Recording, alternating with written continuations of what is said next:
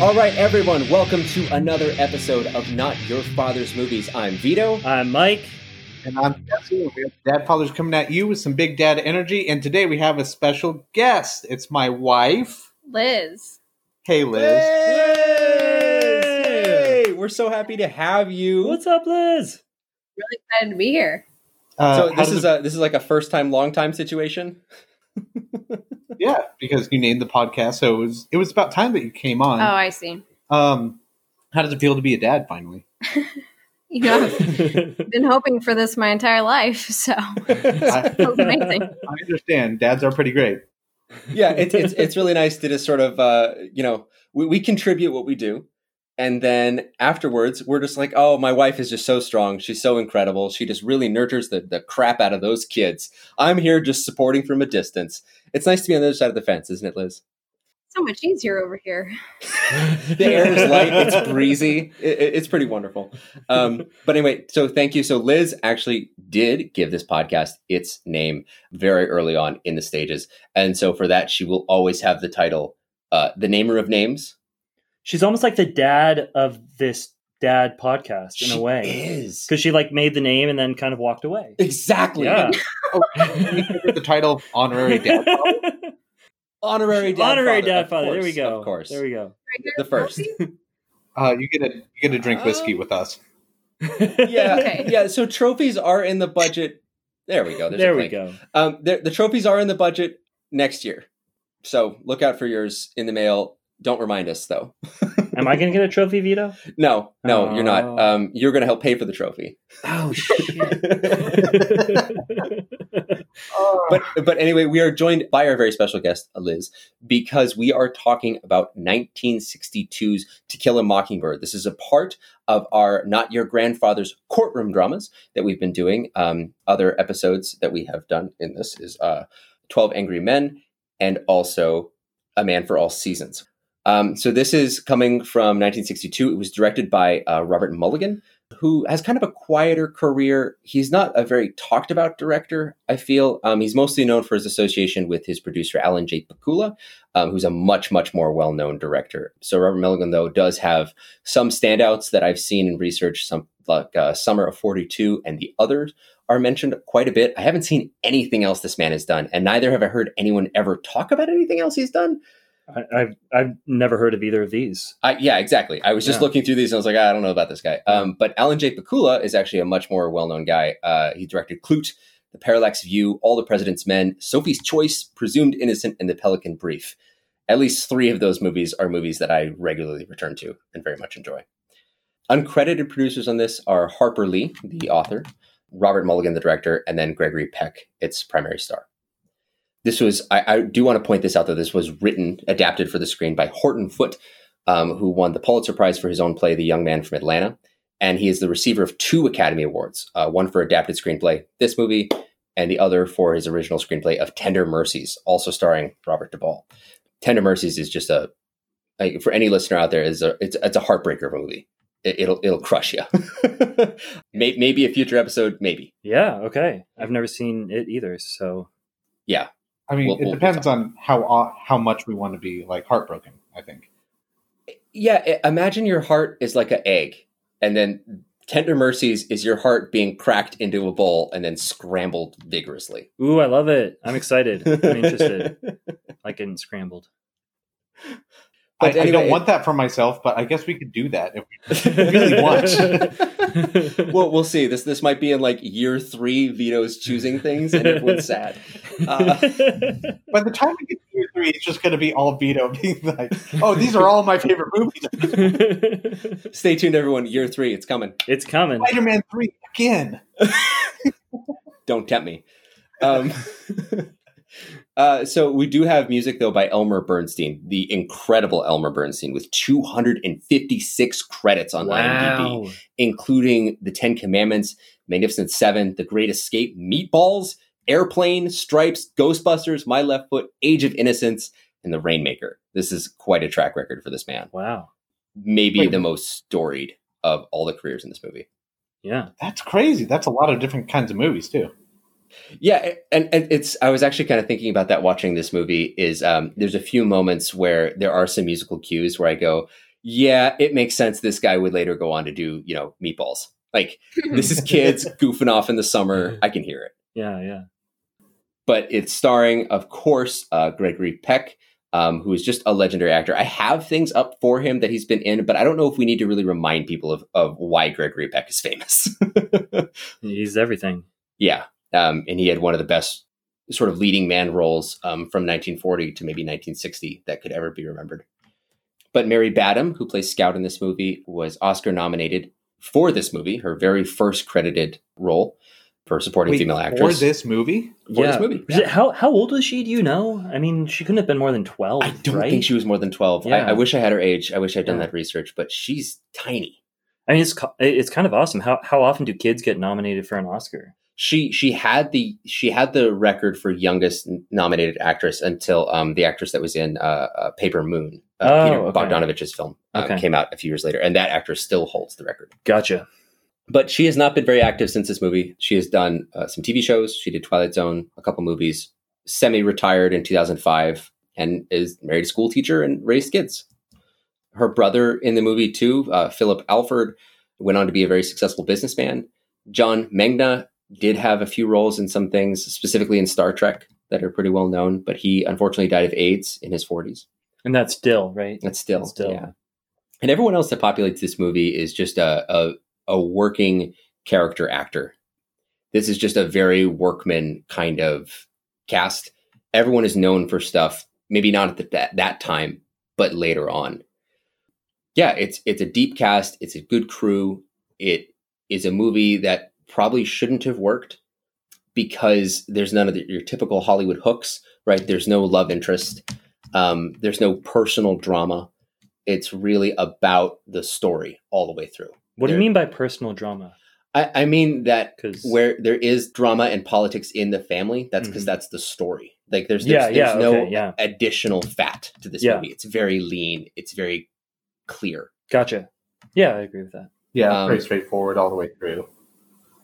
So anyway, then- that's that, that's sort of all the information I have, and I sort of wanted to hand over the all the hosting from here on to to Jesse because that's that's I think everything that we need to know about the movie. Does anyone have anything to add? Uh, I don't think so. I don't have anything to, to add. I, I was looking at the other like Oscar nominees. So this was nominated for for Best Picture Oscar, but like this was a huge year for movies. I just maybe maybe that's the only thing I'll, I'll, I'd add. Uh, we had Lawrence of Arabia, which won Best Picture. Mm-hmm. Miracle oh, wait, Worker. is this, is this another one of Mike's lists from the 1960s? I, I, well, I've, I've got a few. I, I also have Mike's history as well. It's it's not it's not as long, but there's just as many uh, birthdays. So so we're doing we're doing uh, uh, real quick. We're doing like a like a We're doing the Mike's 1960s segment. There it is there it is. No, There's- no, th- this is just. I just wanted to list off the Oscar winners because a lot of these movies are like near and dear to my heart, and uh, especially The Longest Day, Oh yeah. um, which was just a fabulous, fun movie. Music Man. I don't know about fun. If we can talk about the Dude, longest what? days. okay, I, I saw it as like an eight-year-old. I was like, "This is awesome!" John Wayne and everybody else is in this That's movie. true. And doesn't everyone die? I mean, it's it's uh, sort of like Does half, everyone like half of the people Okay. die. I mean, it's about it's about One D-Day. person doesn't. One person Does- doesn't. I can't Does remember John who. Does John Wayne die? I think is that one of the Yeah. movies John Wayne dies in? I don't think he Yeah. dies. No, Jesse's very certain about He that. I think he does? does. Yeah. I think actually most people live. Henry Fonda's in it. He lives. Liz is Um, what? The industrious sounds that you hear is is Liz googling to make sure that we know what we're talking about because we are not prepared. Well, okay, okay, but just really quick, the Manchurian Candidate, Mutiny on the Bounty, and Mm. the Man Who Shot Liberty Valance. Classic. It's just why, like, these are all in different buckets in my mind, Yeah. and it's crazy that they all came out in the same year. I, I I would say that individually and and collectively, those movies slap. Yeah, Is what I would say. they do slap. They do slap. Uh, L- Yeah. Liz, in mean, your research corner, do you, do you have anything for us? Wikipedia is not telling me anything. I'm Uh, gonna go ahead and say I'm right, and uh, we'll move along from this segment. That sounds par for the course. before we do our next episode, I'm going to look it up, and we we get bragging rights. We get dad rights. How about dad rights? We get dad rights for Dad whoever's Dad rights. I'm, I'm putting my All dad right. rights on the line. We're going to announce dad rights. Jesse's right. And I'm going to pass the baton to Jesse. Jesse, do you see us in the virtual video chat passing you the baton? Here it comes. I Ba, I ba, da, ba, ba. virtually and I have it in my hand. And hey, guys, so I'm just going to give a brief plot summary of this movie before we go on to nostalgia. So this movie star, well, it's about the six-year-old Scout. She lives in a small town in the south with her brother Jem and her father Atticus. And uh, basically, everything is fine and happy, and her and her brother wander around doing little kid things until one day a judge comes up to her lawyer father Atticus and says, Hey, I need you to defend this guy, Tom Robinson.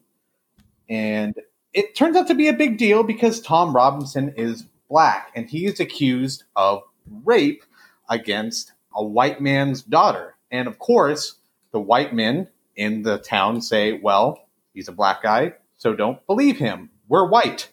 And it becomes a huge deal because the guy, what, what's the guy's name? The father? Mr. Ewell. Mr. Robert E. Ewell. Lee Ewell. Yeah. Robert, Robert Robert, E. Lee E. Lee Ewell. Yeah, how could you forget the, that name? The most southern of all southern names. So Robert E. Lee Ewell kind of riles everybody up against Tom Robinson and leads a mob against them. Atticus stands up and then also literally stands up in court and defends Tom Robinson, but unsuccessfully, even though logically speaking, it seems like a pretty successful defense. Um, he proves that Tom Robinson couldn't have did it because he would have had to use his left arm, but Tom Robinson's left arm is useless because it was caught in a cotton gin years ago. So after the jury convicts Tom Robinson, he gets shot by a sheriff when he's being transported to the prison. And then shortly after that, basically Robert E. Lee Ewell attacks Atticus's kids, Jem and Scout, and then out of nowhere, kind of like the town crazy person who's been locked away for years, called Boo, he comes out and saves everybody. And then at the end, the sheriff says, "Well, let's not charge him with murder because let's just say he Robert E. Lee killed himself," and they leave it at that. That briefly summarizes the plot. There's a lot more in there about sort of growing up and kids and finding things. On, honestly, a lot of the first hour is mainly just like kids being kids and going off and doing crazy adventures that you would never do in the 2010s or 2020s. Yeah. Like, like I was watching this movie and being like, "Wow, I don't think I'd ever let my kids just wander around the streets like that." And Yeah. also, Small town. it- a very small town, you're right. But also, I love that you could let your kids go out and play. And then when it was time for bed, you would simply walk out to your front porch and just yell your kids' names. And then they would come back home. I Like, Because it's how far could they really be? ah, jeez. Right, It- right. And because you trusted all your neighbors, right? Even if you didn't like your neighbors necessarily, like there was, you know, the scary old woman who would like yell at Scout and Jem as they're walking by. Mrs. Dubose. She's got a Confederate pistol in her in her uh, In her lap. robes. Yeah, yeah. She'll shoot you. She'll You shoot come ya. back here, Jean Louise Finch. You don't hey me, Jean Louise Finch. Uh yeah, uh I love the first hour. Well, actually I don't love I can't really say I love the first hour. So maybe I'll start out with nostalgia then because I don't really have much like I think this is one of the movies that it was on sometimes. I like some of the scenes I remember uh none, none of it really stuck with me. Maybe some courtroom scenes. And then later watching it as an adult like we watched it because Liz was teaching it at the time and we wanted to compare like the book and the movie and stuff and it, you know, so I watched it again as an adult. It was it was all right. Even watching it now, I really really like the second half, and then the first half kind of bores me a little bit. Hmm. Um. In fact, we had to watch it over two nights because the first night Jesse was so bored. He was like, "Can we finish this tomorrow?" Classic Jesse. yeah, so I think we know where I'm going to head with this movie. I I still really like the movie. I think it has a lot to say, but overall, I like just watching it again. It, it's just, especially coming because we just did like Twelve Angry Men and uh, A Man for All Seasons, and those were so tight all the way through. The dialogue was so amazing, and then here it it's not quite that. It's more about like reminiscing, I think, about a childhood which I've never had before, so I didn't quite get it as much. What do you think, just, Vito? just, just just for everyone, just for everyone to know, um, Jesse was born an adult yeah. and, uh, and bypassed all of those early stages. Came out fully bearded. It, it was very disturbing for his mother Um, the beard really threw her off. I think. He he's he's actually kind of like Benjamin Button. He's going backwards, so he hasn't had his childhood yet. Well, and also it's really sad for him because he was born at like at like age forty. Like he has a very short life. We should not be laughing. This is very sad. You know, I'm sorry. Yeah. It's, it's serious. Yeah, Thank we, Mike. we no, we should all laugh for the childhood I never had. I, You'll, I- it's coming. though. It's coming. Don't worry. pretty soon, I'll be roaming through the streets, like greeting all the grumpy neighbors. Yeah. yeah, I, I can't. I can't wait to hold baby Jesse. That's a really oh, weird oh, that idea. that's that's creepy. Does the That- beard fall that gives out? This whole idea No. of a dad podcast. I, like, I, I, I think the beard gets bigger. Does the beard get bigger? Legend Liz, holds it does. Liz, Liz, does the beard get bigger? Of course. Mhm. Good. There we go. gets it. Awesome. Yeah, it gets the biggest that I am in real life when I am Ah. the oldest, Santa Claus. which Jesse. is my youngest. Dude, this is like tripping me out, man. I don't know All what right. I'm talking anymore. All right, Uh, Vito. Vito, when did you first come into contact with this movie? You said this weekend. yeah, um, I am very much uh, a To Kill a Mockingbird newbie. I, I missed this in high school, uh, which I guess is when most people would approach uh, something like this. I, I feel like if you would ask the the common person on the street, if this was like um, all the late night talk shows when they go out and they just ask people about random subjects, everyone would be able to remember when they were 14 or 15 reading this for the first time. Um, I just never had that kind of experience with it. I always knew that it was a classic. I always knew what it was about and that it was important. But like a lot of movies in this ilk, I will not name them here because I don't want you to think that I'm stupid. but there are a lot of movies that I'm missing that are classics. I'm so happy to have been able to to say that I I have seen this.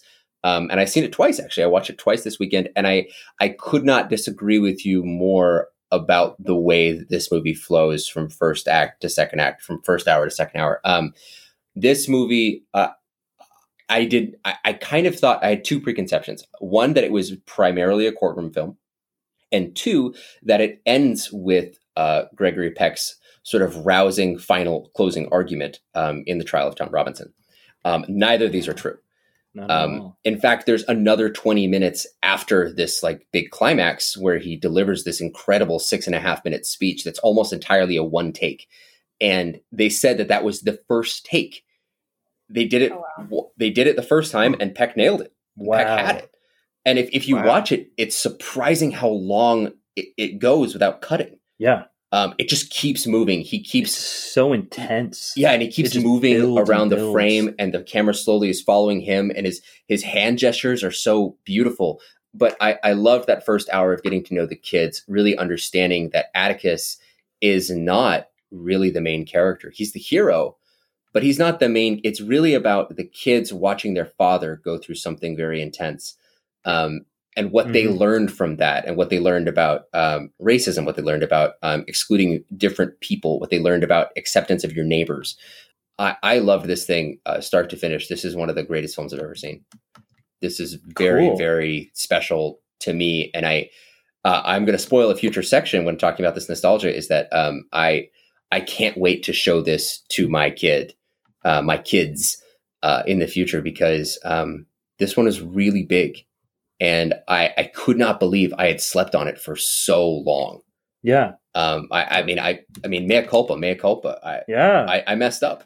hey, that's cool. This is like the one and only time that's going to be the case. I feel like I'm saying that every time, like every movie. I'm like, oh man, I should have seen this before. And like, this is a movie that I've seen. I, I tell, tell us. yeah, yeah. So to, I guess to to jump over, um, I think I, I don't remember when I first saw this. I think I was way too young to get it. I didn't get what was going on, like what Tom Robinson was accused of. I guess I thought, uh, like, I realized that it was like beating a, a, a white woman, and it, like there were race issues. I didn't know what rape was, Sure. um, and I thought it was just kind of like violence. Um, so I, I think it was like pre puberty Wow. um, when I first saw it, and then we didn't watch it for a long time. so, 'cause- so, so your parents really pulled a Vito and they just showed this to you, just like, Yeah. like, here, watch it. well, so I had heard for a long time. One of uh, our, our close family friends is a lawyer, and uh, as as all of our listeners know now, we, there's a lot of lawyers that have kind of been around in, in my life, um, and so they always said like, "Oh, this guy is Atticus Finch," um, and so I think I pushed for it. it was like, "Oh, I want to see this movie, this this movie that you've all talked about that Yeah. that that Pat's like." and they said, "Oh yeah, sure." And it was just kind of a case of like they probably hadn't seen it for thirty years, and then they realized like, oh, you know, this is all about rape, and so we didn't watch it again after, you know, after then until I was in high school, and uh, was able to get it and understand what was going on.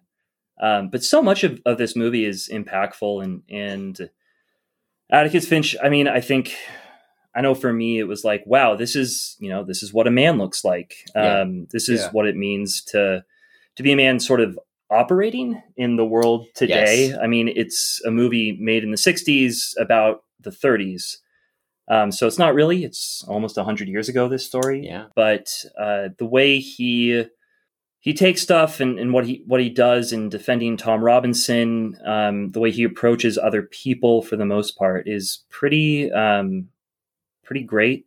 Something to shoot for. Yeah, I- Um, I, wish I had yeah. the self confidence and and the, that clear understanding of who I was and Yeah. how I was perceived in the community Oh my gosh! and yeah. what my responsibilities were because he he never seems to be out of step with the big picture.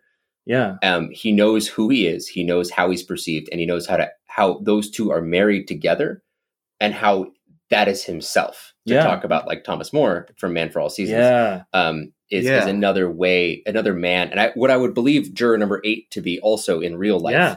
Um, these are men that know exactly who they are, exactly where they're at, and exactly what they need to do because that's what just matters themselves. yeah what matters to who they are as people Yes. So like Yeah. that that, Yeah. that that one scene I want to draw that as a, as an example is when he's walking out when the kids have snuck in because they want to see where Boo Radley's cell is. yeah yeah Uh-huh. Um, and then he kind of comes out and he sees the kids and he sends them packing. And then Ewell comes out and is like, "Hey, man, like, thank you so much for. I, I, I I'm sorry to bother you with all this stuff. I mean, yeah yeah I was like, you know, Mr. Finch, he's on our side. I, we're just wasting time here. And Atticus goes, no, like I am been duly appointed to be his representative, and I will defend him. And he goes, he goes, but What- like you got kids of your own. Like, what are you doing? yeah And he just says, he just says, good day, because that's exactly what he needs yeah and Joel says what kind of man are you. Yes. And he doesn't respond because it doesn't matter because his Yeah. actions speak for himself. yeah Mhm. oh yeah i Yeah. think uh yeah Yeah. Yeah, drawing the comparison between him and Thomas More was it's funny because when I was watching it, I was like, wow, Atticus in a way is sort of the ideal American dad in a lot of ways. Yeah. He's the dad who's just like he's a man who like every little boy like looks up to and is like, yeah, that's what I want to be. Like I want to be poor but well dressed and I want to be logical but empathetic. And also I n- need to know when to just be silent and like like there's that part where Ewell spits at him afterwards, right? And he and yeah he just kind of like looms over him just a little bit and is super intimidating because Yeah. he's just so Yeah. big. Uh, he's got that sort of like American strength, I guess. There's something about like big Well, American dads that are It- it- it's well, it's it's righteous strength. And then he just like he waits just the perfect amount of time, pulls out the handkerchief and wipes his face off, and, then And then then just walks around. no, then throws it. yeah. Well, Yeah. while And he's walking throw- around, he just because he doesn't want to have anything to do. Yeah, Yeah. it's it's the best response. I want nothing to do with you. I don't want any of you on my face. But it was funny contrasting that to like Thomas More because Thomas More is not the he's not the righteous strength sort of guy. He's more like the witty guy who who's more he's way more cunning, which is Well, way more of like a British virtue. I, like Well, I'm well, not no, no, British, no. but No, it just but seems like it is. No, it's just different because Gregory Peck as Atticus is not the one on trial. Yeah. Thomas Thomas's person is on trial in that movie. And his person while it's Hmm. being tested and he must stand up for himself and he must defend this this defendant with his own personal set of ethics and his understanding of the law. He is the um he's he's on trial here. He needs to defend himself and Peck has to defend somebody else. yeah. What did you want to say, Mike? Well, I'm just uh, I, I really want to hear about Liz's nostalgia with Of this. course, yes. Um, and I, I want to conclude conclude mine because Yes, I, I wanted to share that. Um, so for, for me, you know, there's a lot of stuff here, like seeing seeing this guy, like he's he's a real sort of paragon of virtue and an example of virtue to me that that I I really you know stuck to um, as a kid and saw like, oh, I want to be like that. But it was also interesting because um, I, I felt a lot like the kids. My father had passed away when I was when I was young, um, not as young as they were, but it was kind of a contrast with um, with them because their mother passed away. There's that beautiful scene with Scout and, and Atticus together. and then the brother, tearjerker, man. and the brother Um, too when she's talking to the brother when she goes to yeah, and then she, yeah, and then they, oh, yeah, they go to sleep, and uh, it was it was kind of cool. It was it was something that I was like, you know, I, I connected with immediately on that level, and then uh, from like the oh, I want to be this man hmm um, level as well. hmm So yeah, Uh, that, that's my Mike- nostalgia. I guess you, you said you'd read the book a few times too, right? I've read it a couple times, um, and then I, I read the Go Set a Watchman recently. But um, but yeah, I, I read them a lot later. I don't know if I'm really interested in talking about which I think is better, and that's what everyone's going to ask. Like, oh, which do you think is better? I think that they're both e- extremely good on their own. They're very Um, similar. yeah, but it's been a little while since I read it. But Liz, I know that you you read the book uh, fairly recently, right? Well, I I didn't read it fairly recently, but I taught it to several classes of eighth graders. So when we were going through the book, I taught each chapter three times in a row each day. oh my gosh. Oh wow! So at some point, I knew the book really well, but it's been about five years. okay. Um, Eighth So- graders. Yeah. yeah, That's, this is a heavy subject for eighth graders. I, I don't. is. That same year, we also read Lord of the Flies, and we Oh kind of gosh. took the two books Oh, in conjunction, which was really cool. Like Vito, I my first experience with this movie was in my adult life, teaching it. So that was terrifying, actually. And so I don't have like the nostalgia aspect, I guess, that you know I would have if I if this was required reading as part of my own school experience. But I had the really unique experience of seeing the story the first time through the eyes of pretty young readers um, and kind of helping them understand what was going on and grapple with all the themes of the story, which maybe we'll get into later. And that was a really special experience for me because, I mean, obviously I had to learn it and understand it really, really well to be able to teach it, but also to just watch them come to understand what this book and just story was about was really cool. And so I watched the movie for the first time when I was teaching the book. Because, I mean, I think we were just like, oh, why not? Yeah. Let's just watch the movie because I'm completely immersed in the book right now. And Yeah, yeah. I mean, I really like it. Uh, I think Gregory Peck makes Atticus really come to life. I, I, I don't know how you get a better Atticus than Yeah. played by him. Uh, He didn't he like fight. He like fought for that role, but also didn't Harper Lee say basically like Uh, Har- Harper Lee broke down in tears at one point seeing him walk onto set, and she said, um, "You remind me so much of of my father." And he was actually able to meet her Wow. father, who died during production. Um, No they way. had- gosh. they had a bit of a relationship. Um, he based uh, almost everything on that. And so when she saw him uh, at this particular, I don't know, I think it was during her three weeks when she was on the set. Um, she said, "You you look so much like him, even down to your little pot belly." Oh my god! And he said, "He said, Wow. Miss Lee, that is just good acting." the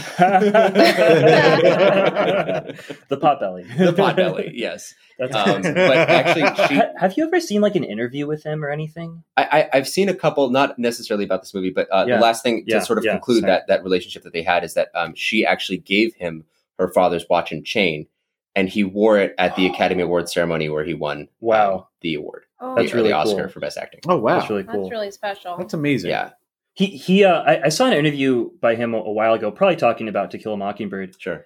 And I guess I guess he said, you know, like that's the movie that people will stop him in the street to talk about, and he's passed away at this point. He just like has this quiet dignity to him that's like he.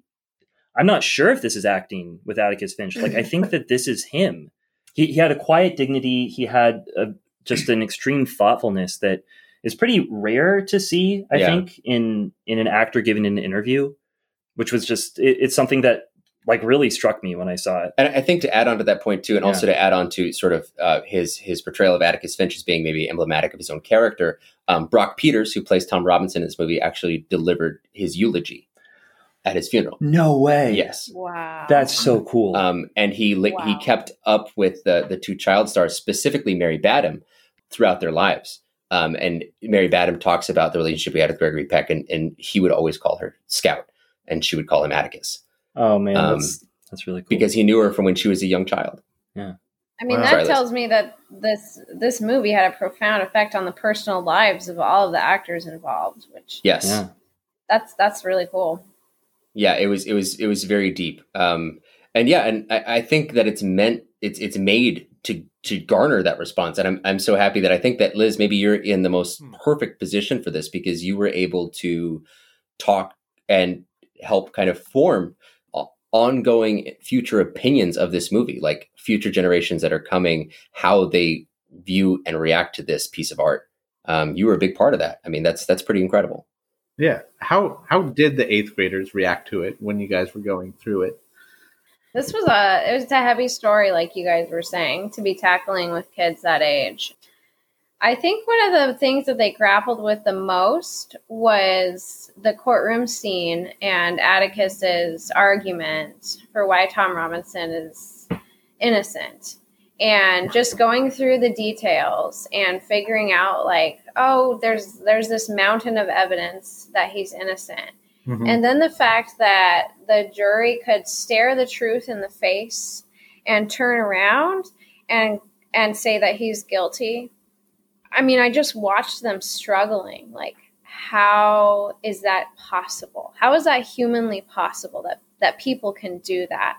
And for a lot of them, this was the first time they that they'd really thought about that about um, a total lack of integrity and a total just injustice happening in the one place where justice should be upheld the most. Mm. Um, and I mean, they were just floored by this book and just, I you know, think- the story. I think if there had been like a camera on me, you would have probably seen similar facial expressions. Because again, like I said, I have I I just knew that there was this trial, and I just sort of assumed that uh, justice wins out. I mean, Gregory Peck wears a white suit, Yeah. like he's the good guy. And Yep. the Yeah. argument that he makes is so persuasive. It's something I've seen in so many clips of the greatest monologues ever given on film. Um, and I just thought like the the sheer power of this performance of these words should convince anyone listening. And then the whole trial building up to that too, when when like his arm, he's like, "No, I got it caught in a cotton gin when I was twelve, and the muscles tore loose. It don't work." Yeah. Mhm. Um, and I, I just, I really wanted to like, I, I, I was so puzzled by what was happening, and I, I was angry and and frustrated, and Mhm. Didn't know what to do with myself Mhm. so I, I yeah, I, I feel for those eighth graders. And when it was finally over, I f- had that same feeling of being betrayed almost. Yeah. Like I Yeah. felt betrayed by the movie. I felt betrayed by the American justice system. I felt betrayed by culture. I felt betrayed by my fellow man, which honestly, since we're recording this in 2020 and we've seen what's happened with recent Yeah. riots, protests, political movements, political ideologies, equal treatment for people, it just, I, I, I get it. I'm mad. Yeah. Yeah. but, but that's exactly what she set out to do, right? As the author of the book. I mean, one of I think one of the most striking lines and one of the themes of the story is when Atticus tells Scout, like, you don't, you can't really understand a man unless you walk around in his shoes for a while, and that's Climb exactly yeah, climb into Yeah. his skin. And you know what you're describing is kind of exactly what I think is the whole point of this. Is I mean, you're reeling at the injustice of it because you, you've seen it from the point of view of Atticus and kind of through Atticus, Tom Robinson, and you can't understand how this could be true, but it is, and how it, there's no better way to get across. I think what should be you should be getting from this movie than doing it in that way. So it's kind of cool I to hear you talk about it one like question. I have one question for you, and it's directly related to this, Liz. Um, and maybe I'm stepping on something that, that should happen later, but it ends right. The trial ends. Tom Robinson is guilty. He comes up behind Tom Robinson and says, "Look, it was optimistic to think this would go well, okay, but we got him on the appeals." And Tom Robinson just gives him a look, and they leave. And later on, um, you hear that Tom Robinson has been killed. Okay. Now, the moment that the movie ended, I turned to my wife, who, who is a huge fan of the book, and this is her first time seeing the movie as well. She she didn't want to spoil the book for herself, uh, but she loved the movie in the end. Um, but the first thing I said was, "Yeah, they murdered Tom Robinson." Like they straight up killed that guy. Um, because how else is is this man who who is who cannot use his left arm? He can't even catch a glass with it. He broke free of restraints and ran. Have you ever tried to run with your hands handcuffed or tied in any way? It's really hard. And try and imagine you handcuffed and you can't use one arm. And you overpowered deputies and you got away and you were gunned down. Yeah. No, I, I, I, I think that the police straight up killed Tom Robinson. I don't think they wanted to wait around for an appeal. I don't think they wanted to see what would happen with him maybe getting out. I think they, they ended him. I, I think so. I mean, I I could. Sorry, that was loaded Oh, and everyone yeah. wants to jump at it. Yeah, I mean, uh, I'll I'll go first, um, and then you can go. I, I think it's possible that he tried to break free. I mean, like the look that he gives is like, no, we're not going to appeal this. Like I'm like he knows that he's going to die, um, Mhm. and so it could have been like a suicidal break free. But I I really think. If anything, it was just like I'm going to give them the opportunity to shoot me before I have to go through the process of, of you know being put to death, because he Yeah. knew that if he if he did break, they would shoot to kill, as they did. I mean, I, to, I- I think either way that I, I think either way you're right. Basically, is what I'm saying. yeah, I, I don't think I would go so far as to say that they intentionally shot him. Well, Well, obviously they- they, they did. intentionally they intentionally shot him and and killed him, but I don't think they let- they just cold bloodedly killed him. He he was like running away. There there's a, I think the running away thing is happening. I think that's all I'm trying to say. And the reason being like well, he's having his freedom taken away. And there's still some connotations of slavery here, right? Like he had his arm like mangled in a cotton gin and he's like they describe him walking every day to go work in uh in a field somewhere, the but he yeah. Yeah, but he gets stopped every day by this white woman who's asking him to come inside the fence and do work for her.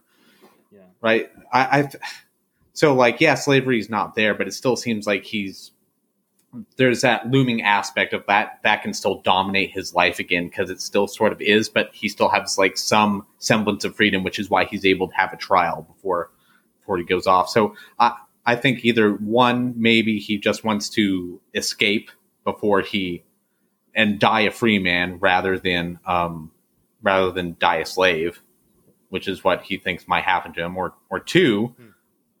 he like think like in this movie there's a mob of people that come and try to kill him, Yeah. right? Yeah. Or at least brutally meet him One up. But I favorite imagine they were thinking of lynching him. yeah, it's great. Yeah. They're yeah, gonna they lynch him. definitely were. yeah, For So sure. like It was a lynch mob. he's he's gonna get lynched if he goes to prison. Like he he's well, he wasn't going to go to prison. He was just going to get lynched, and he knew that. yeah. Yeah. So like Well, well what, yeah, what do you uh, what do you think, Liz? Like, is this is this suicide by cop, or Hmm. is this intentional murder? What is this?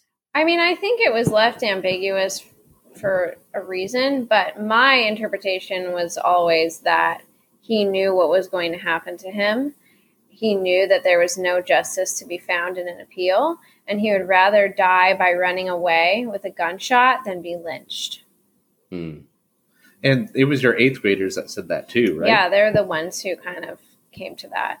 I mean, Oh, that's I don't neat. know if you, if you can use eighth grader minds as evidence, But, how how did they? We take are now. that? Like, I what mean, did that? I what think did the eighth graders they think were really of this? smart eighth graders. Yeah. Oh, they were horrified. They were absolutely devastated because that's not like you were saying, Vito. I think that's not the way the whole story is built up. Like Atticus is an upright, just man. Therefore, he should be able to prove that Tom Robinson is innocent. And what happens instead is justice is not served, and it's it's so disappointing. And then on top of it, not only is he found to be guilty, but just out of nowhere, he just he dies. And I think one of the the beautiful things about the way this story is told is it's also through the eyes of Scout. And so for you know, for that to happen for I think you just you feel the jolt more because you're seeing it through a, you know, she's like what, 8 or 9 at this point. You're seeing it through a young girl's eyes and there's just there's no rhyme or reason to it it, it just happened and now she and the rest of Maycomb are left having to make sense of it and it's it's a senseless death and that's what's so awful about it. Yeah. Yeah. Yeah. Um, Wow. while you were teaching this, did you ever have to explain racism to your kids? No. May- I- Maybe I maybe an important part of this list, just real quick, is is maybe just try and identify um, sort of what what ethnicities you the kids were primarily that you were teaching. Yeah, they were definitely primarily white. Um, but I, I had several black students. Um, and the the really cool thing about so we taught we taught this book in a very Socratic method where everybody had a voice in the room, and you know all everything that I did was meant to get all of them talking about it rather than me lecturing. And so um, I think that everybody kind of was able to put aside those things and just talk about the story as the story itself, which was really cool for me to experience because that's a mature thing that people our age are not able to do in many, many cases. I still struggle So- to this day. yeah. Yeah. Yeah. Um, so like it, it was Socratic method. So every day you had to like come up with a question or something to like ask them to like spur on a conversation, right? So what were what were some of the most like engaging conversations that you had? Um, like what what question did you ask to get that started? Well, um, I think one of the more obvious ones is talking about that quote from Atticus, who says that it's a sin to kill a mockingbird, which, and obviously, you know, the name of this book and movie is called um, To Kill a Mockingbird. So one of one of my favorite questions that I would ask them is, you know, why is it a sin to kill a mockingbird? And then once we hammer that out, who who is the mockingbird in this story, or who are the Mm. mockingbirds? And I mean, yeah, that's probably my favorite question of the whole thing to talk about. I don't know Do- if you do guys want to take a have- shot at that. Yeah, yeah. Do Yeah. you guys have a have a take on that? You have something you you like to to to talk I- about in regards to that? I I do have one take on it because I I was looking up because after Atticus makes uh says the thing where like it's a sin to kill a mockingbird, but he could go out and shoot all the blue jays that he wanted. Um, Blue Jays suck. yeah. it really struck me that Atticus's last name is Finch. There's Atticus, Jem, and Scout Finch, and then there's also Tom Robinson. So I, I just randomly Googled like mockingbirds and finches, and the first thing that pops up is like Darwin.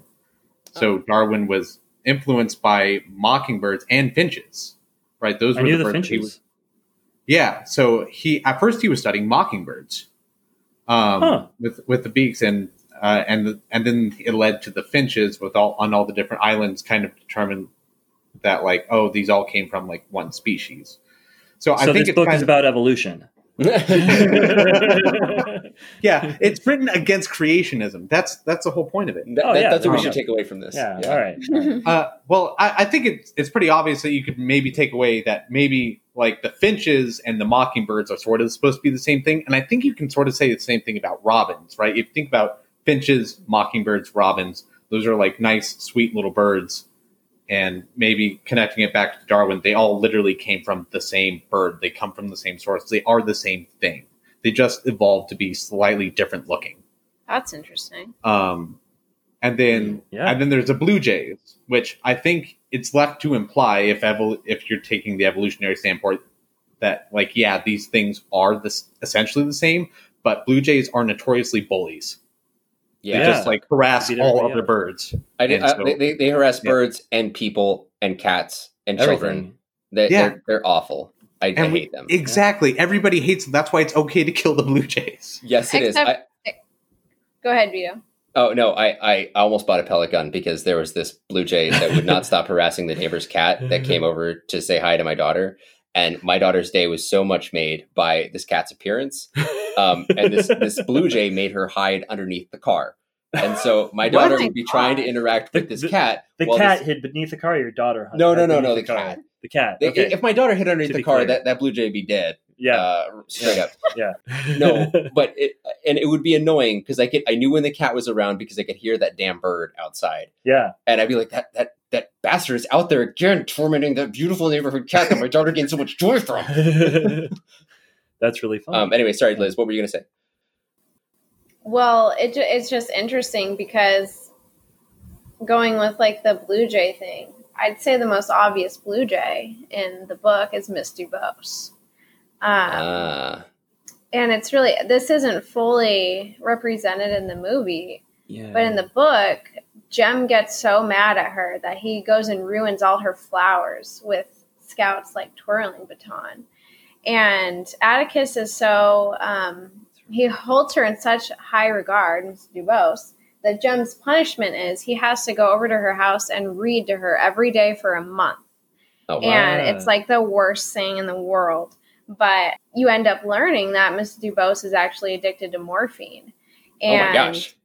and Yeah, Jem, and she's dying. um, yeah. she's dying, and Jem kind of through his friendship with her, kind of inspires her to wean herself off of morphine. Oh my and- gosh. Yeah, that's right. Oh, she dies in the process. Oh. Um, But she dies a free woman. That's like a huge thing. I dies a free completely forgot about that. I know it's a really striking Oh. part of the story. So I just think it's really interesting because I, I'd say one of the themes of of everything is that you have to look past all these things about people, whether that be race or attitude or history or whatever, to the person who's you know at the core. So even even Jays, even Jays are are precious. I would say is ultimately what we hmm. need to be taking from this. That- That's, really interesting. Yeah, yeah. Go ahead. Go ahead. Yeah. So, I mean, I'm trying to remember the full quote. I, I don't remember it word for word, but he says something you, you can never sh- kill a mockingbird because all they do is sing, Sing. for our joy. Yeah. Mhm. And it seemed to me, I mean, the most sort of obvious answer to that, um, at least if you're looking at sort of structure and everything, and the fact that he's doesn't do anything like mean to anybody is Dill, right? Or not Dill, um, Boo, Boo Radley, Boo Arthur Radley. Radley, Mhm. um, because all They, he does they is name him as a mockingbird. That that Yeah, that quote is yeah. correlation. Yeah, and the end quote is, you know, um, is, is Scout saying, you know, he's a mock. It would be like shooting a mockingbird. It, it's what the um, it- it's what the the sheriff right because he doesn't want to call him out. He doesn't want to arrest him in any way for probably having killed Ewell. Yeah, Um, Mhm. he wouldn't. He says he wouldn't want that. That would that would kill him.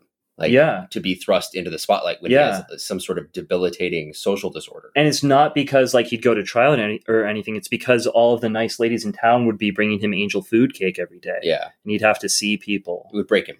Yeah, I- um, Yeah. That, was that's really cool. It, it's a really cool scene. yeah. But I think, I mean, like, there's there's a lot more there, though, right? Because uh, I mean, the the the story is really concerned with inequality in general, right? Um, Yeah. And really, like, people sort of on the fringes of society are like the. Uh, I, I feel like that's almost like the the obvious choice for who the mockingbirds are. Like the scene where he talks about the mockingbirds the first time, they've got uh, the Cunningham boy, Will Will Cunningham, Yeah. which like as a kid seeing that that's the scene that i remember the most because i didn't understand like why pouring maple syrup all over your food was bad because i was like eight and i thought like Well, yeah you- i wish i could pour I mean, maple syrup you- all over You, everything you were Buddy Yeah. the elf. Yeah, You know? pretty much. but now it's like they're having roast for lunch like that's the weird thing to Yeah. me but um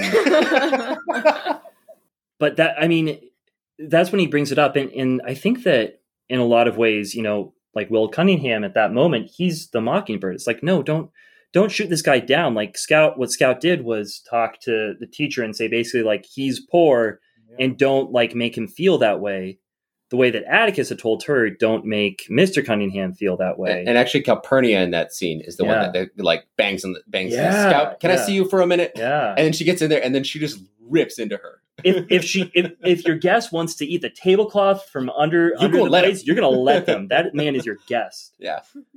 But then I mean we've got and then finally, you know, kind of mainly in a lot of ways, true the most truly the outcast of society is um is Tom Robinson. Yeah. Right? Uh he's he's black, he's outside of that world. He's he's black. He's poor. He's disabled. yeah. Yeah, One, two, black. three. Yeah, yeah. And it also literally seems like he lives outside of the town. Like they always Yeah. go out to Oh, the middle they of nowhere Yeah. Yeah. to go to this house where apparently And it's- and it- the African And it's like a were, were shack. fully Yeah. Were fully pushed out of society. They they were an entire society to their own. They didn't have they didn't go to the same churches. Hmm. I think there's a part in the book where they go to church, right? Which is a really Mhm. beautiful part. yeah.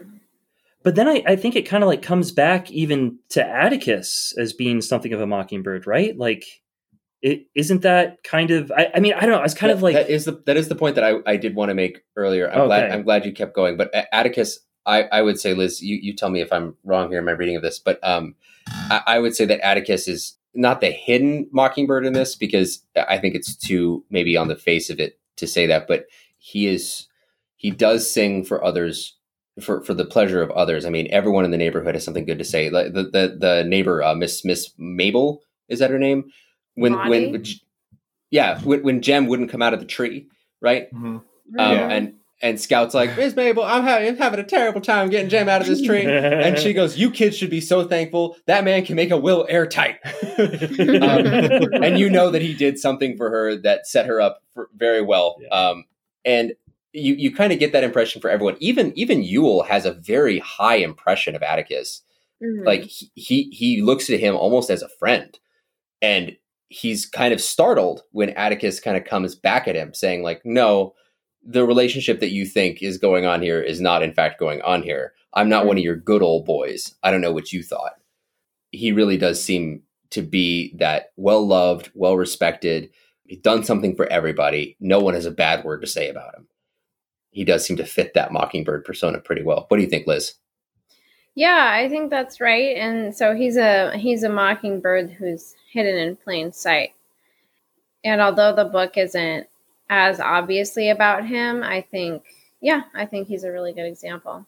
I I think So I think this the, this title too is Yeah. also referring to his his almost his death, right? Like it's not the death of his character, and maybe not even the death of his hope, but it's a death of something in him when this does not go. A. Tom Robinson is not acquitted or found innocent, and B. Tom Robinson is killed.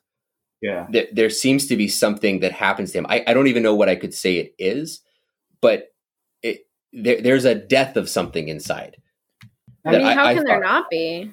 Yeah, I I That's think that's yeah. yeah. I, I think that's sort of true. Maybe it's like if you kill one mockingbird, then they all die in some way.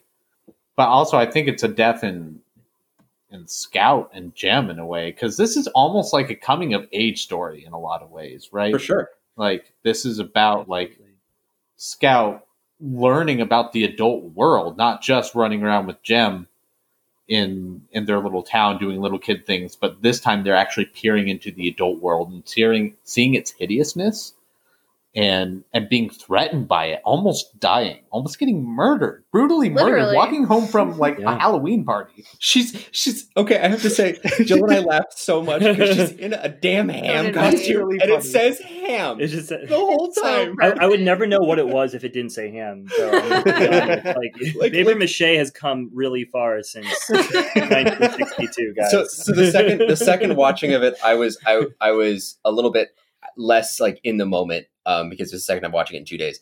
So I know that Jem is is currently fighting for his life, and he gets his arm broken. yeah, But I just love the almost peanuts imagery of a little girl stuck in a ham costume. yeah. It Yeah. did remind me a whole lot of, of Charlie Brown. I think there is a comic run where that ends up happening. It's so funny. It- it's yeah. it's fun. It's hilarious. It's Yeah. funny. That's It- it- childhood. yes. Yeah, yeah, I'm that's stuck in a totally it. costume. Yeah, that's childhood.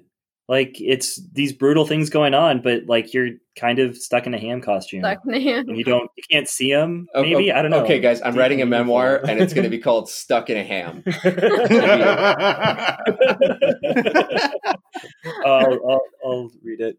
Yeah, I know you would. I know you. you- You're going to read. the oh, forward. just to read "Stucking in Stuck in the Ham." Stucking, stucking in a ham. Yeah. Stucking in a Stucking in ham. a this, ham. this is going this a is weird this is great. We're, we're going downhill. Um, but I, I did I didn't mean to derail. I'm sorry uh, from the conversation about mockingbirds. But um, Jesse, did you have an idea about who who might have been a mockingbird in this, or who was a finch, or who was a blue jay?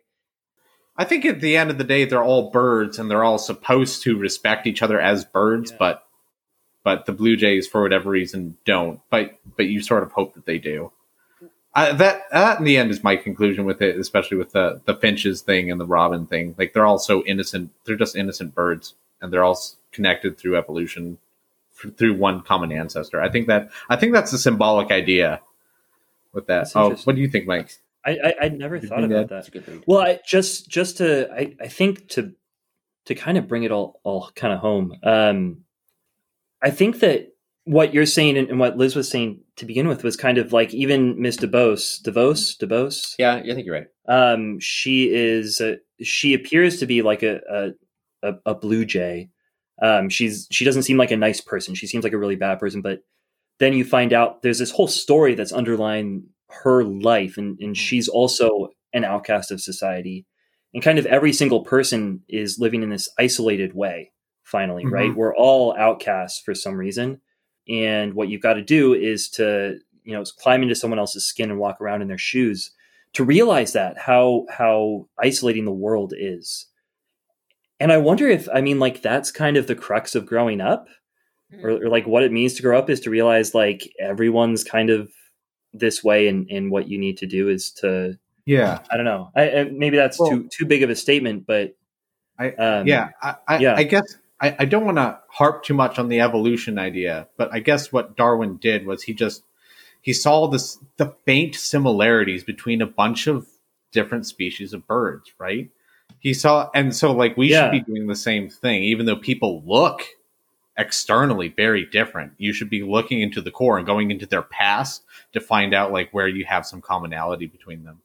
Yeah Yeah, like I- like, I wonder- like, like for yeah. instance, how how we are all able to be friends, even though Jesse is part lizard. yeah I mean, we've not brought this up on the podcast, but Jesse has a salamander's head. it's really cool actually you can chop it off and it grows back right Yeah, we've done this a couple oh, times. Oh times. yeah, I mean, you should see our kids. I mean, I mean, I mean, Liz is a gorgeous human woman, and she was so nice to marry this lizard man. that's how much this book impacted Liz. She Yeah. was like, I need to go out to the mocking lizards. I need to find a and- mockingbird. Yeah, yeah. And we found a, a lizard, and and uh, Jesse's a beautiful man for It's it. beautiful. With a oh beard. thank too. you. Yeah, Who's growing You know, backwards. in time. we are going to post some wedding pictures soon. You'll see them on the podcast.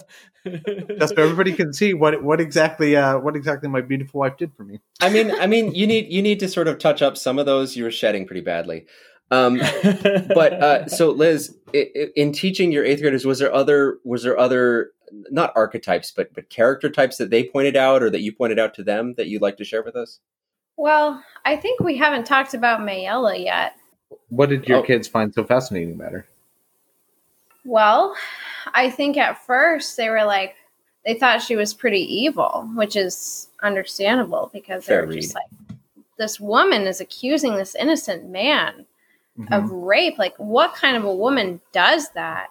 But then you you really look into it, and you know you realize that first of all, she was most. I mean, she was completely abused by her father, at least Mhm. physically. Well, at least. hmm Um, Yeah, and she was left alone to take care of i think it's seven siblings they're dirt poor and she was looking for companionship and she was looking for somebody to save her from her loneliness and tom robinson. And i mean he was a married man and she shouldn't have done it but it's completely understandable why she did.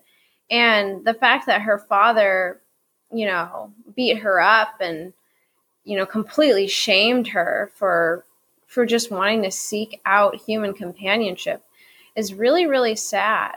So on the one hand it, it was wrong of her to do to you know to accuse him of of such an awful thing but on the other hand she had never been treated well herself and she was really just dealing out what had been dealt to her for all the years that she'd been alive so i think in a different way she's a mockingbird i don't know what do you guys think yeah. It, it mm. kind of it reminds me of exactly what Atticus says in his big speech. Right? She did something that in our society is unspeakable. She kissed a black man. No code mattered to her before she broke it, but it came crashing down on her afterwards.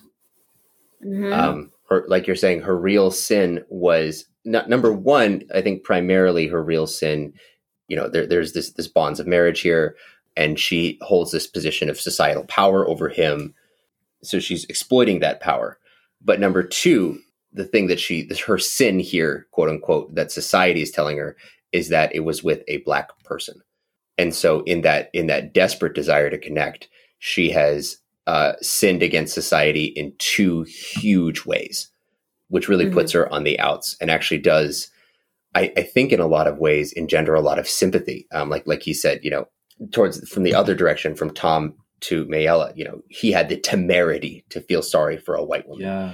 because without these these boundaries of race and and sociopolitical um, constructs, they were two people um, who had genuine human feelings towards one another as to their circumstances in life. And while one should not have acted the way that she did, like you're saying, Liz, it's entirely understandable that that happened. And it's Yeah. even the stuff that he says about his own emotional state towards her, that's entirely understandable too. You know, Yeah. he's he almost he talks about her like being in a cage, right? That was And almost like about- his biggest sin was Yeah. feeling sorry for her. Yeah. Yeah. Right. And just the fact that it took her a year to save up enough money to send her siblings to go get ice cream. A How slap year. desperate. Yeah. How desperate could she have been to do that, you know? Like that's really sad. Yeah. Yeah. Yeah, the way the way that that, that uh, Scout introduces the movie in her retrospective um, uh, narration to say that you know there was no money, but it's okay. There was nothing to buy anyway. Yeah. Like it, it- this is truly what no money looks like. It takes you a Yeah. year to save Mhm. up seven nickels, 7 Mhm. nickels. thirty five cents a full year, so that you can have one afternoon where you can actually try and interact with someone outside of your social strata and feel something. hmm I mean, she wasn't just she had had him on the property many times before, and it No, no, yeah, him. this- but like that was like he, she wanted she she wanted to have sex with him. Like Yeah. that's that's what the purpose of it was. Yeah. Yeah. I I think well, she's looking for that human connection. Yeah, She's yeah. just looking Yeah. for Yeah, it's something. still crazy. anything. Yeah, but it's crazy. Like she she spent a year with this solitary mm-hmm. focus, putting away Right. cent by cent, so that she could Yeah. have it. It's wild. And I think that's why I love this story is the race issue is important. But race is put alongside of many other forms of inequality.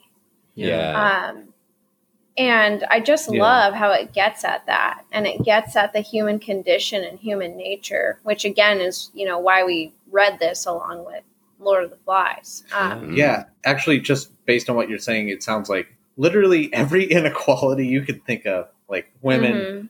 race. Apparently, in the book, it's about drug addicts and how old people are treated too, Mhm. and And, and, it's also very much about poverty. yeah, Mhm. and yeah, how poor people are. Not not even poor people, but literally poor farmers who are so poor they can't afford the lawyer fees, so they come and drop off like food. baskets of goods every now and then, are too embarrassed to say Mhm. like I I did this for you. This is part of my Because it's- entailment. Yeah, Mhm. because it's a, just such a debt that he owes. He doesn't even want to acknowledge it. Mhm. And it's what what they talk about too. Like like when Scout asks, like, "Daddy, are we poor?" And he goes, "Yes." Yes. And she goes, Yeah. "Are we as poor as the Cunninghams?" And he goes, "No, no." Yeah. Like they're objectively, we actually are like not. the richest people in Maycomb, most likely. Yeah, Yeah. like if you take a look at his clothes as compared to every- compared to everybody else, he's he's got a suit in a lot of ways. Like I again, we did the Twelve Angry Men, and like when Henry Fonda comes on screen, like he's the everyday man, but he's slightly better. I think I Well, he's mentioned that in the last. He's an and- architect, right? Like he's upper Yeah. middle class. yeah, Right. And Atticus kind of strikes you the same way. Yeah, he he's he's one of us. He's he's poor, but he's slightly better because he's always walking around really well dressed and just carries himself so well. Well, he has a he's servant. the town lawyer. You know, Yeah. he he actually has a servant that that he pays, and she she keeps his house and helps Yeah. raise his kids and cooks the meals and does the laundry, and they have a very good relationship. But you know, he he has enough money that he can sustain someone on payroll. Yeah, You know? True. But then again, that might be why he why he's poor because he kind of he honestly needs somebody in his house since Yeah, his wife died. her. He yeah, like what else would he do? yeah.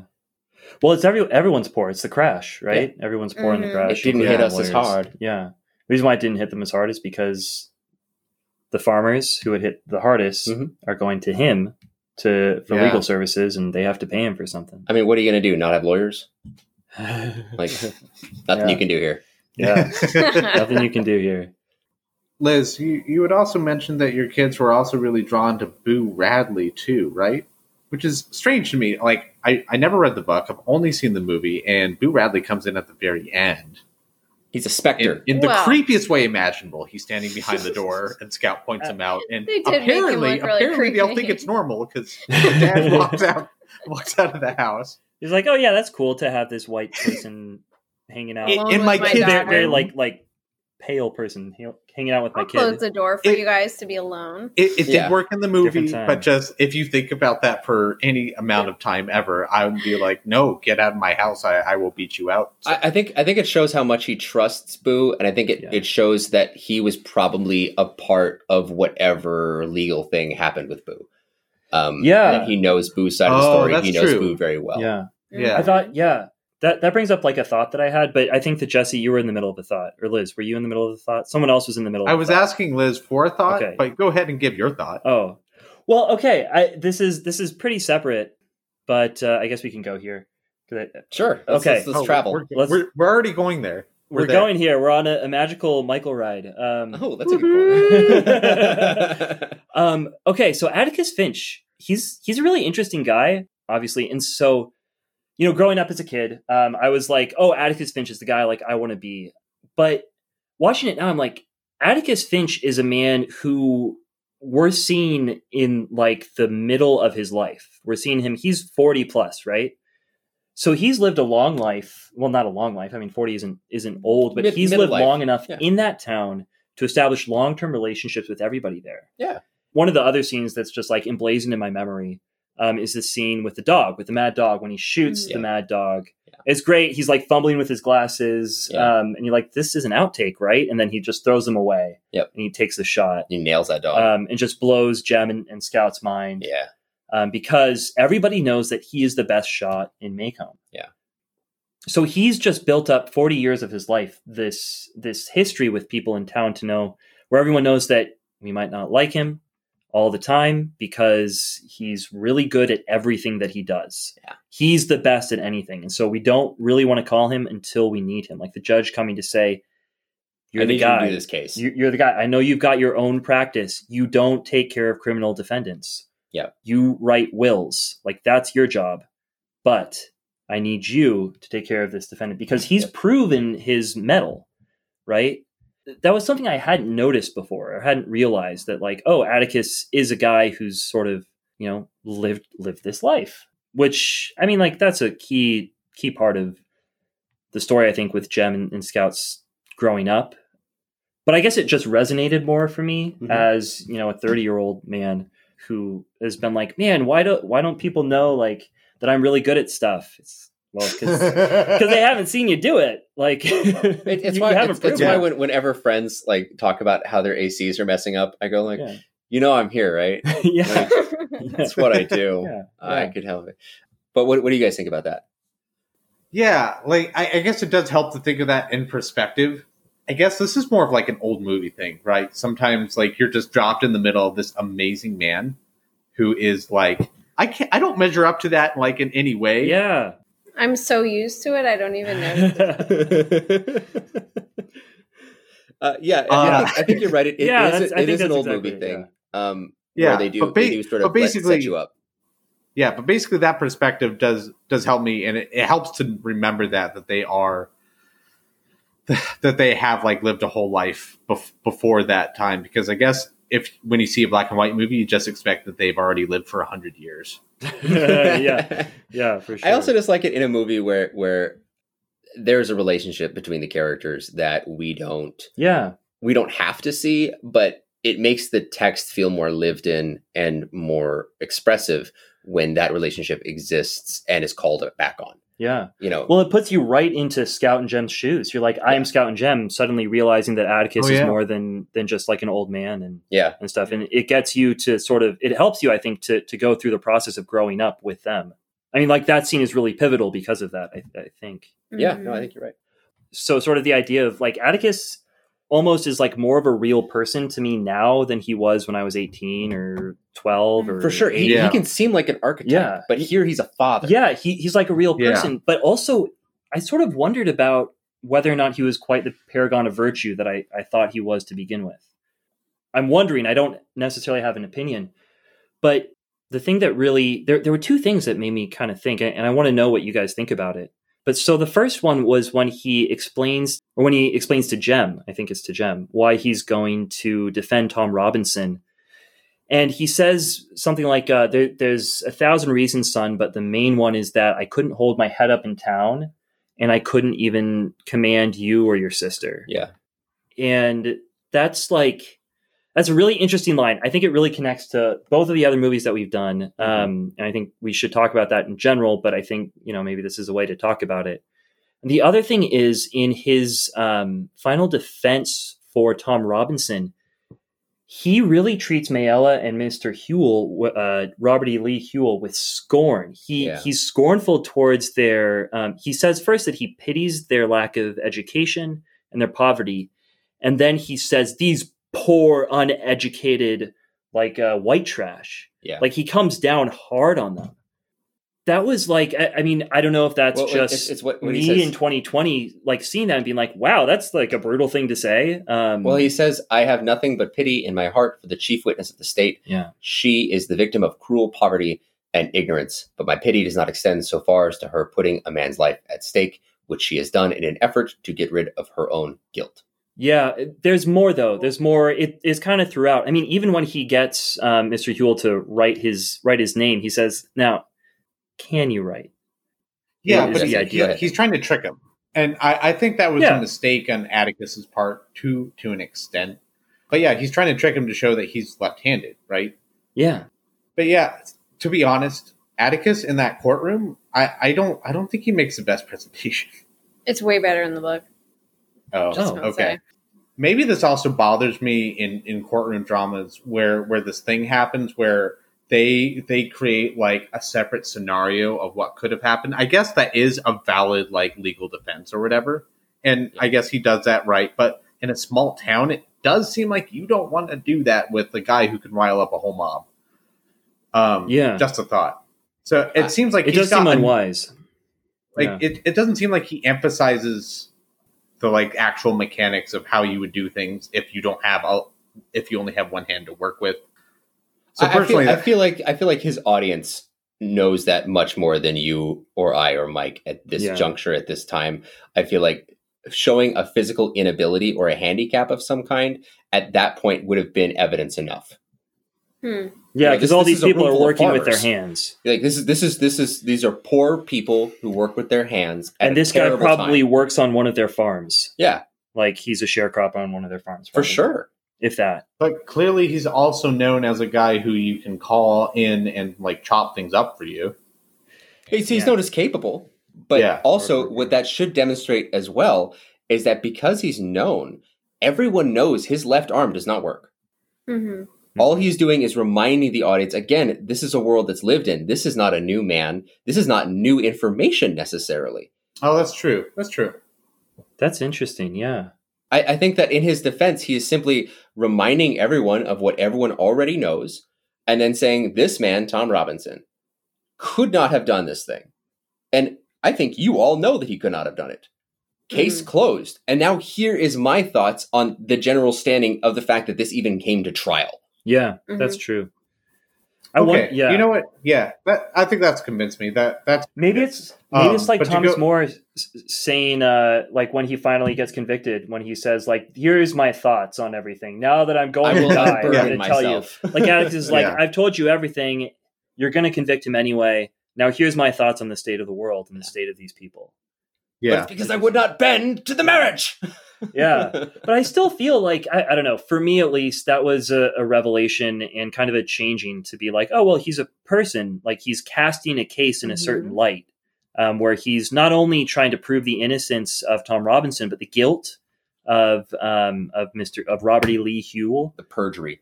and the perjury of Mayella, and also discredit them through their poverty and lack of education. Um, and then also, I, I'm I'm interested in I don't know. I'm interested in hearing you guys' thoughts on that line that he gives to um, to Scout or to Jem about um, about why he's doing why he's taking the case. Do you guys have thoughts on that at all? Well, I actually going back to uh, a man for all seasons, right? Well, I personally made the case that Thomas More couldn't have been a good father, couldn't have held up his integrity and and signed the pledge. And I think it's the same thing with this guy. He's a lawyer. He's asked to defend a mockingbird. You have to do it. You have to. You can't say that you're that you're a man of integrity and have turned that down. Yeah. hmm Um, especially because he probably knew that he was the only man in town who would uh, give him a fair trial, which is why the judge Yeah. came to him. There's lit, yeah, there's literally nobody else. In fact, he's so much the only person that all 12 jurors, uh, like think about it, there there was no, Mhm. yeah, there Right. was no juror number eight for for their jury. They all mm-hmm. just said, "Oh, guilty." They didn't really think about it. Like he's the only man in town who can possibly do it. Well, it they, they actually did. They actually did think about it. That, that's a Two big line in the hours. movie. is that- Deliberated for a while. yeah, it took them two hours, and they were just like, Longer than Twelve Angry Men. yeah. That was less than two hours. Well, no, Twelve Angry Men is like forever, isn't it? I think it's like an hour and a half. Dude. No, I'm I'm pretty sure that they were locked in that room like all all day. yeah, into yeah. Well, night. yeah, but the uh, I- sorry, I'm yeah. talking runtime. Oh, I'm, making, I'm making like a really bad joke. Like it's not funny because I have to explain it. Long, yeah, you're right. Um, no, Talking runtime. Yeah, yeah, yeah. I mean, well, they, they did say how every day feels like it never ends. So, you know, here you go. Wow. You made a great joke, actually. Dude, I just had to point I'm out s- how. I'm so deep. I'm the deepest guy I know. Hashtag deep. Liz, Liz, uh, what do you think about our discussion? Give us a give us give us a rundown. How are we doing versus the eight year olds? They were actually 13, but um, Oh, sorry. Oh, sorry, eighth graders. Eighth graders, Eighth graders. eight year olds. I don't know. I don't know. what eight year olds would be, whew. No, yeah, I, I would think not want that. Um, I don't want to see that. I'd say you Third guys grade, here's rape. are at least at least at a 10th grade level. At least oh wow! I feel um Okay. insulted. no, I I'm just I- kidding. I don't. I don't. this has been great because I didn't have to explain the entire plot to you. Oh, that's good. Although I kind of wish that we had gone back in time and just done that because I felt like you would have done Yeah. a lot of work that we Oh, wouldn't yeah. have had to have done. Yeah, sounds awesome. Like honestly, hearing you say like your eighth graders took them forever for you to go through the trial and all the points that he's making. I guess that is so eighth grade. Like, yeah, you're just going through the plot and all the logical points that they could possibly be doing right now. well, some of them got it, but some of them we really needed I to go it's- point it's by always- point. It's always the people like me that need to point along. There there are some slow pokes. Yeah, sorry, Yeah. Jesse. Um, It- it's about time to ask: uh, Is this a dad movie? So, wait, why don't we start with our distinguished guest, our honorary Yeah. dad. Liz? I don't know what your uh, standards are for ask- answering that question. You got to make it Well- up. Okay. I'm also not a dad, but I'll do my best. Do you think I I should watch this, and, and should I show it to Addie and Ben? I, I, yes, absolutely. I want our children to, do, well, this is hard because I like the book a lot more than the movie, but I really want our kids to read this book. I think that the beauty of this story is that you are encountering these themes through the eyes of a child. And for that reason, a lot of it is kind of padded in a way that it wouldn't otherwise be when they're first encountering so much of these issues. And that's why I think it's a really brilliant book to be um, introducing children to. So, for that reason, I would argue that yes, I think that it's a dad movie or a dad book. And um, I plan on teaching this to our children. Nice, That's cool. That's awesome. Jesse. I really like the story. I think the story needs to be said. Like I said, I, I only halfway enjoyed this movie. I literally only enjoyed half of it. This is On this is a hard stance to take. Man, this is this is a rough. But this I, is a rough I want my kids to see the story. Yeah, But just honestly, honestly- reading the book. after yeah after Yeah. hearing you talk about it i i really just it's like i want our kids to read the book and then us all like whatever happens though this story needs to be shown and told especially in like today's culture because like absolutely. it's really hard to talk about racism hmm and it's nice to have a story that's made through the eyes of a younger person. I, I don't think it explains, but just acknowledges that it exists, and then we can all talk about it, and then we can, and then we can explain why in 2020 we were at home for all the curfew. Curfew. curfews. yeah, that c word. Yeah, Oh Yeah, yeah, it was there only for like two weeks. Yeah, we need we need a good story to talk about racism. This is that that story. So yeah, it's a dad movie. I'll give it that. But like, I'll watch it and I won't enjoy it. I'm, I'm so glad that you That's condescend towards uh, admitting uh, one of the most loved movies of all time as a dad movie. It's very, it's very good, Yeah. especially one that's about dads. Yeah. uh, really, really, I mean, really, like, I- really only about it's- dads. I love Atticus. Like, I think Gregory Peck by far is the best part of this movie, and he alone is like worth watching the movie for. Yeah, for sure. I think Um, so. But yeah, the the story is something that that we need to share. Anyway, what do you think, Vito? Yeah, uh, it, especially. I mean, I, I hate I hate saying this phrase because this has become very, very pat and very rote for drawing quick and instant attention to something that you find important or impactful. Is to say that it seems very of the times. Um, what I mean by that is when I say this is really of of this time um, is because this is a timeless sort of story that is told in a very specifically, um, as we were talking about earlier, American way. I think that this is a classic when it came out, and it's a classic now. It's lost none of its grit, none of its fervor, none of its ability to communicate its message um, as time has gone on, and even even as time has gone on, I think it's only intensified in every way. This for me is uh, is a classic that I saw too late, um, and I regret the time that I did not know this story and how it could have informed what I thought of the issues that it brings forward. Yeah, this is for sure for me a dad movie. This is a dad story. This is a story I cannot wait uh, to share with my my children. Yeah, that's that. That's what I think. What, what do you think, Mike?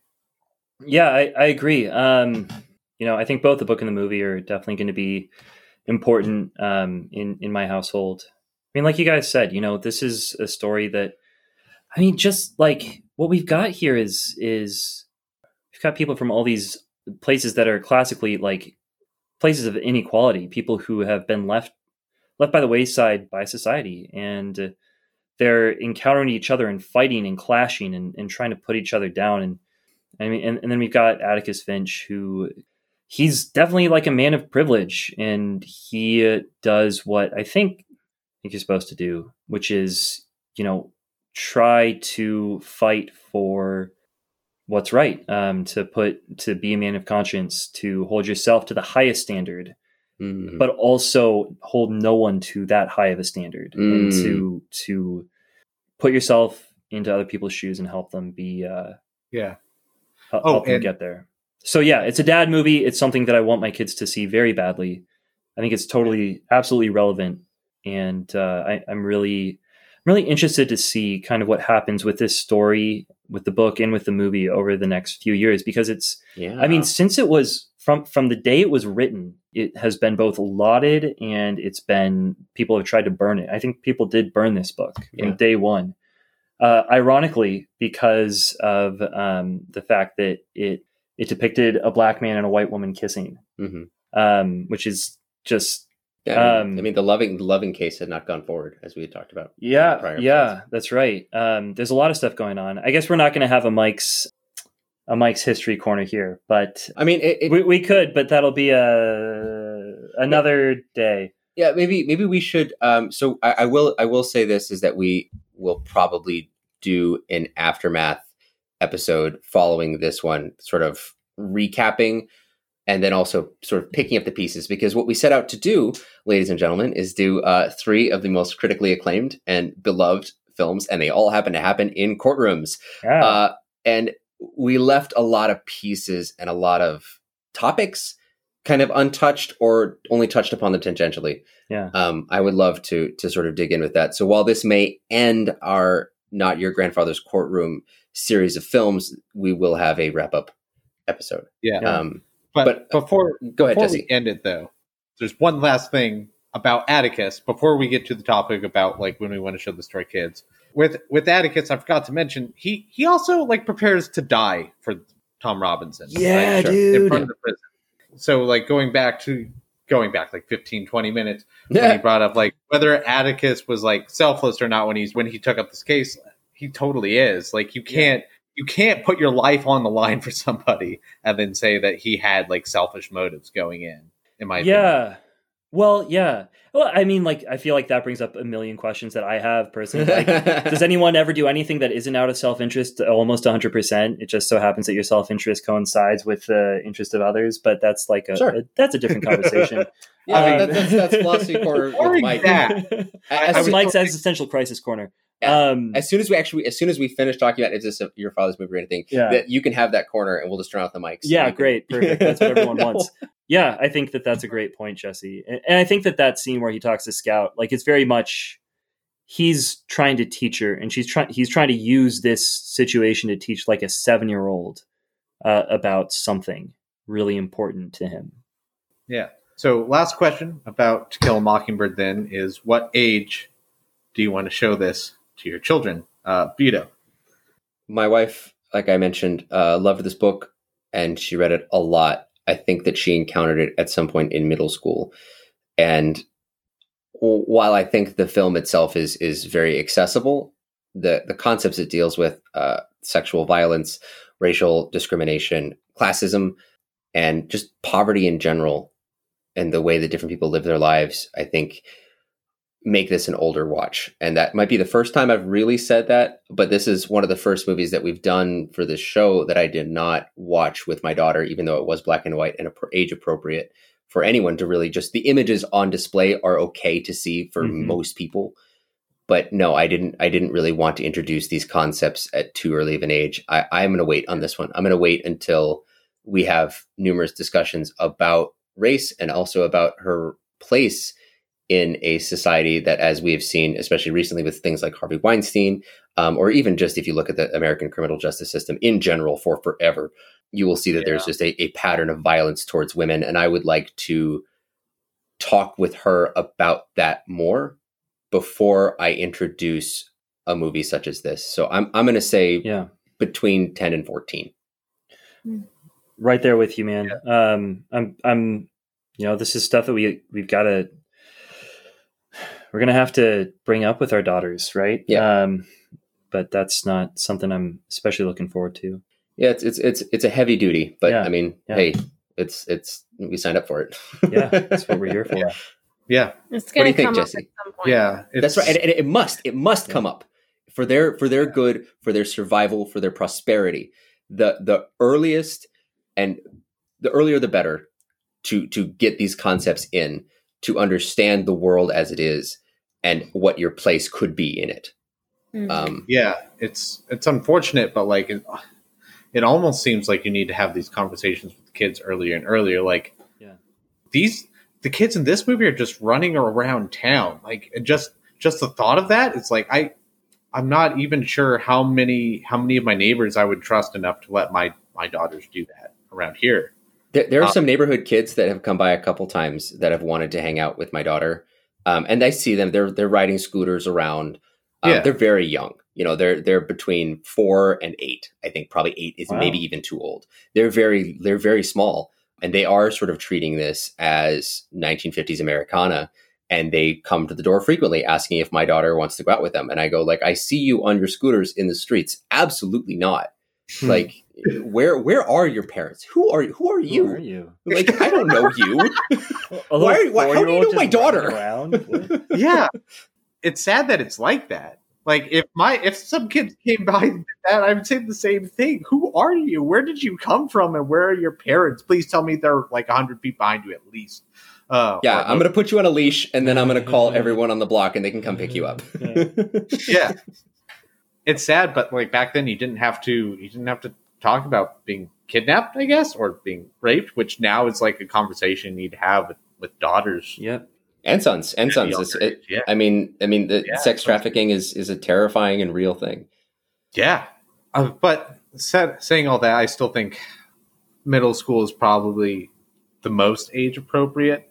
Like we, well, so the night we were watching this, Addie couldn't fall asleep, so she actually came out and started watching some of it with us. That's just like, oh yeah, sure. Like, not much happens in this. Like, at least in the beginning, I remember it's just kids playing or whatever. And then the N word came up a few times, Yeah, Yeah. as Uh, it does. and then the N word was said by Scout, who is supposed to be six, seven years old, something like that. And that was who my daughter was identifying with. Yeah, I was like, and Atticus, "Ooh." Atticus just shuts that down right away. He says, "We do not call." Well, he, and he- and he- he says- he's very smart about it. He Yeah. he doesn't he doesn't treat the word as a boogeyman. Yeah, He simply he says the word and he says that is not something that we say. yeah. yeah. In terms of in terms of any vile word that your kids can say, like it's that that is the best way to handle it. But it's also not something I want my kids to be hearing because, like, if our if our kids shout it in the backyard randomly because they do they they shout random words i've never heard them hear before in the backyard and if our neighbors hear that and come over to us saying like do you know what your daughter said like Yeah. kids have no Like- filter. yeah. yeah They're just like, "Oh, d- Dad seemed like really concerned that I heard this word. I'm going to say it all the time now." oh yeah it's I, great. I had when those words came up and she was there i just had no reaction i she just didn't notice. like i i, I Nice. hope it flew right over her she head didn't notice. and that it just went in one ear out the other she's like oh that's a word i don't know and i don't care about There's Yeah. there's Uh, there's one time where we were watching a TV show and my daughter came in and um I I, I muted it and and my wife came in and said, "Oh, hey, why why'd you mute it?" I said, "Oh, it's because someone said ASS." And my daughter says, ASS, ASS. Backfire. Kids are the best. uh, uh, what do you think liz when are we going to show this to our kids Middle school seems appropriate. I mean, I understand wanting to talk to them about these themes before you see this movie, but I also think this movie could be a tool or a primer Yeah. for talking about these things. Sure. I, I think you talk about some of them before, like race and, and compassion and that sort of thing are all sort of like, I guess primarily compassion, everything through the filter of compassion, Mhm. right? Yeah. Exactly. Is don't judge a kinda- book by its cover Exactly. Don't judge a movie by its first half, Jesse. Um, Well, I didn't. That's why I dubbed it a dad movie. Oh, yeah, begrudgingly. Yeah, begrudgingly. Yeah, yeah, we were all here for that, Jesse. Um, well, uh, I I think that about does it. Um, I like I said, we are going to get to an aftermath episode where we're all going to be able to air uh, whatever it is that we have that are dangling threads. But I, I, I'm I'm happy with this with this conversation. How do you guys feel? Feel pretty good. Yeah, this has been this has been some great dad energy that we've all had.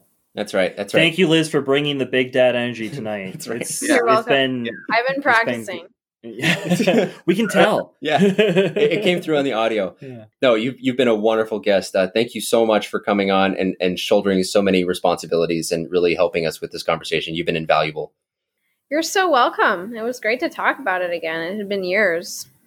We'll have you on more often though, so that way um, you can Channel more Big Dad energy. channel more big dad. There you go. said said so so just like you want me to say this, don't you? You want me to say this, don't you? Fine, I'll say it. You're gonna say it. well, She from knows. all of us at Not Your Father's Movies and our spouses and our families, uh, thank you so much for listening. Have a great night. Hey everyone, this is Mike from Not Your Father's Movies. Thank you so much for listening.